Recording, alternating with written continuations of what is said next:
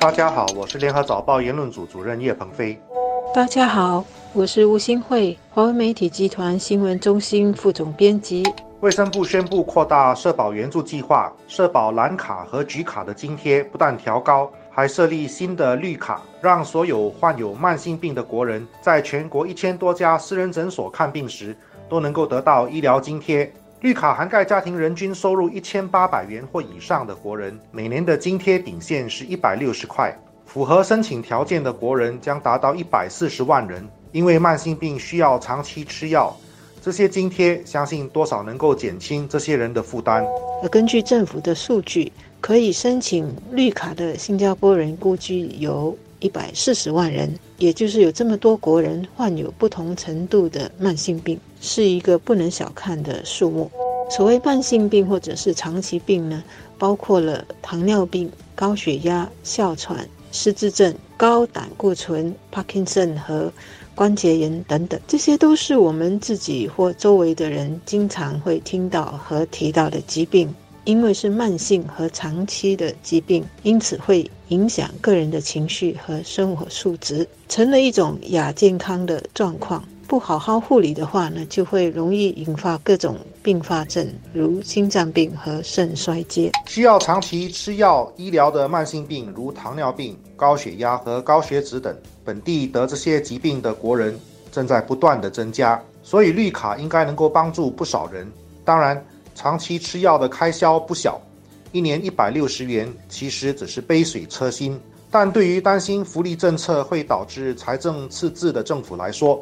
这种覆盖全民的津贴却是革命性的做法。卫生部兼律政部高级政务部长唐振辉就形容，这是观念上的一次重大改变。相信这主要是因为新加坡的人口老化，加上很多人没有养成良好的生活习惯，得到上述慢性病的人将越来越多。这个问题迟早必须面对，帮助国人尽可能减轻医疗负担，将会符合越来越多人的期待。也许有听众会好奇，政府津贴低收入家庭的医疗和慢性病护理是合情合理的，那为什么还要推出差利卡，让其他收入的国人也能够获得津贴呢？新加坡越来越走向福利社会了吗？我想，行动党政府是绝对不会以福利主义来治国的。推出绿卡的一个很大的背景，是因为新加坡人越来越长寿，社会也正在加快老龄化，而慢性病通常是跟人的年龄有关。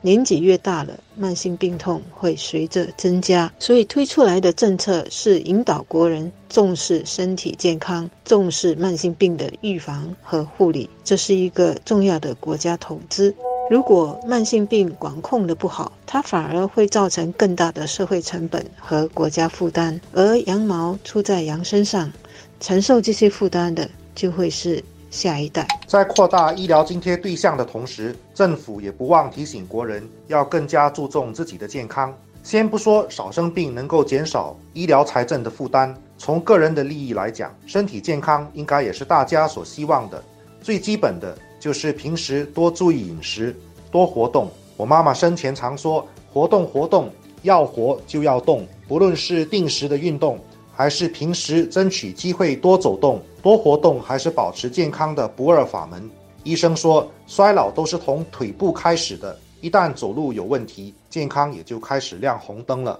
目前可以申请绿卡的新加坡人估计已经有一百四十万人。那么，如果加上蓝卡、橙卡的受惠者，可以想象，如果我们不好好预防和护理慢性病的话，人口继续老化时，情况就会更加严重了。所以，CHAS 计划可以说是配合我们人口老化、政府量身定制的一个管控医疗和社会成本的措施。而这个措施要做好，一方面是需要每一个国人珍惜健康、养好身体；另一方面呢，也需要负责任的家庭医生配合。否则，如果家庭医生都认为，反正有政府津贴病人的慢性病费用，那么就随意开药方，尤其是较贵的药方。但却是不必要的药方，那就会积少成多，推高我们整个社会的医疗成本。天下没有白吃的午餐，扩大医疗津贴代表财政收入也必须要增加，所以未来加税的可能性将越来越高。问题是，如果我们的社会价值观是同舟共济，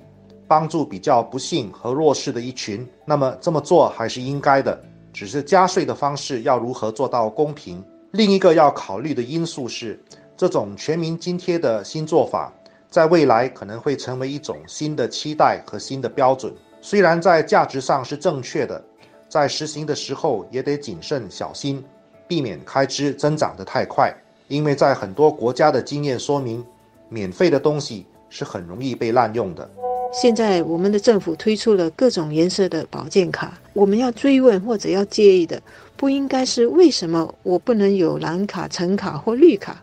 而是怎样使自己不需要这些卡，别让自己的身体健康欠债负债，就不需要这些卡来还债了。